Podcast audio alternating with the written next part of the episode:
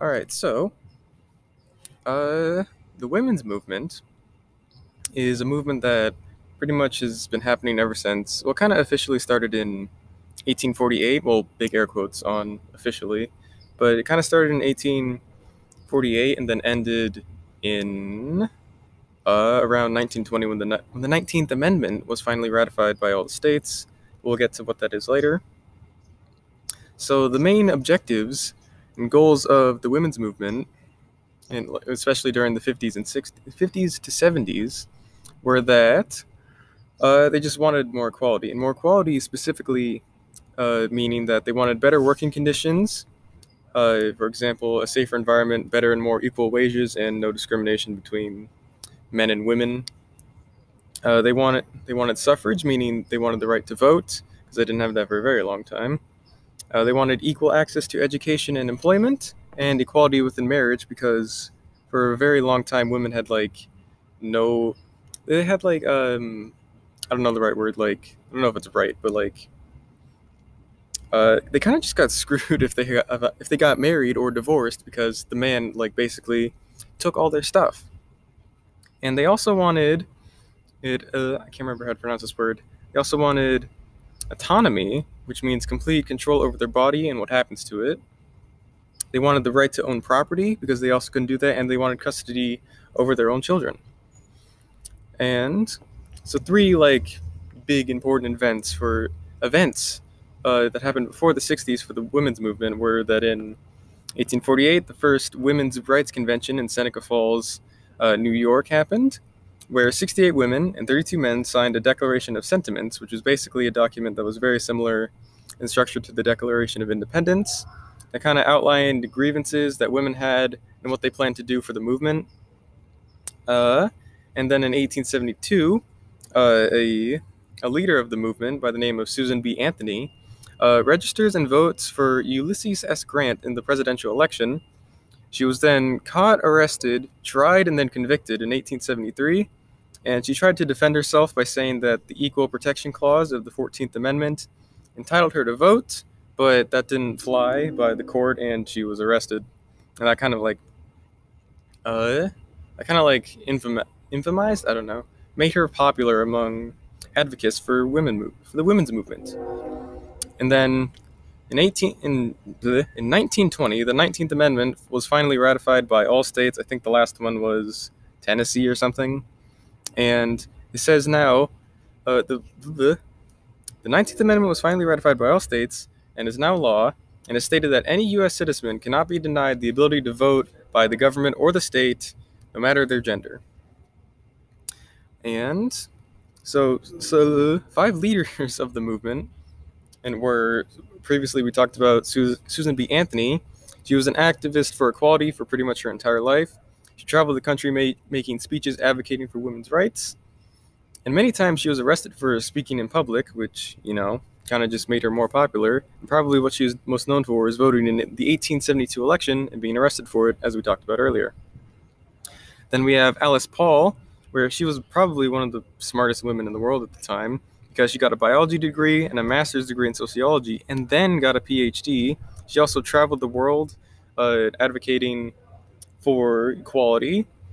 And she she when she was in America like she traveled the world and mainly went to England. But when she was in America she organized parades marches in favor of women and suffrage. And that she was also a big part in getting the 19th amendment uh, through Congress and ratified. Uh, then we have Lucy Stone she was the first woman from Massachusetts, from Massachusetts to earn a college degree, and she, and she defied a lot of gender norms when she was married because her vows were mainly about her beliefs. And after that, she refused to adopt her husband's last name. And she was a very strong advocate for equality, especially about education, because she very strongly encouraged that women should should try to get an education and go to college and stuff. Then we have Ida B. Wells, and she was an African American journalist slash writer that was born into slavery during the Civil War. And after the war, she made she became involved in Reconstruction era politics. And when she went to college, she was like immediately expelled because she started arguing with the college president. And she did like she did so much in her life to advocate for equality. She uh, one time filed filed a lawsuit against a train company for discrimination because uh, I believe I believe it was because uh, she had a first class ticket, yet they kicked her out of first class because of her race. So, you know, she also organized marches. She ed- she educated people when she had nothing else to do, pretty much. She did just like a, a bunch more, basically. then we have Mary Church Terrell. Terrell, I don't know. She was an African American a- activist who became who was the daughter of former slaves. Her father was a very successful businessman, and I believe he was like the first black man to be a millionaire or something similar. And because of that, he was able to fund Mary's education. And because of that, Mary got both a master's degree and a bachelor's degree. And her activism sparked one of her, her activism like was sparked in the like, kind of like the thing that lit the fire underneath her for activism. Her activism was that one of her friends was lynched, so she advocated for safety among not only black people but women as well.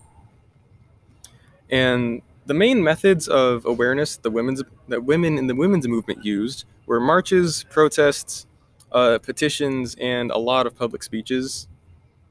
And yeah, that's kind of it. And then there were some of the struggles that like people faced during when trying to advocate for the movement was that they were treated. Uh, I can't speak.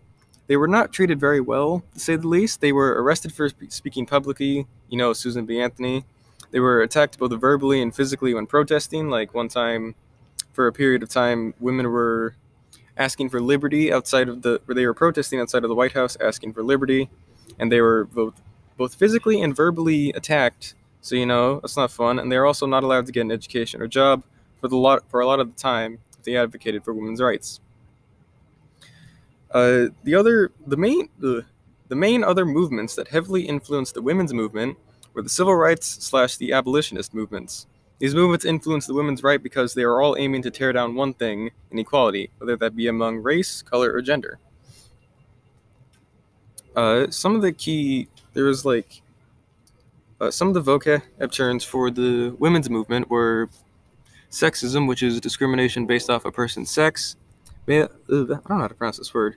Uh, male chauvinism, when a man believes that, that, a women, that women are inferior to men and that they deserve unequal treatment then the feminine mystique, which is a term slash belief slash a book that kind of sparked a second a second women's movement, where it basically kind of said that women should be would be fulfilled by doing things such as just being a stay at home wife, and that the, a real feminine woman, big air quotes, wouldn't desire to get a job or education. And some of the two like more modern uh, women's rights movements were the Me Too movement. It was a movement happening in the 2000s about how a lot of people, like mainly women, have been victims of sex crimes, and I've, had, and have said nothing about it out of fear of rejection slash further abuse from their friends or families. And so this movement aimed to make it so that victims of these sex crimes could be safe after coming out about their trauma. And then very, very recently, as in like earlier this year, that's still kind of it's like still a thing that's going on. Is the Texas the Texas abortion law, also known as Senate Bill 8. It's a bill that states that women cannot get an abortion after six weeks of pregnancy. And this is a massive issue because the government should never ever have the have the uh, have the ability to control what happens to a woman's body.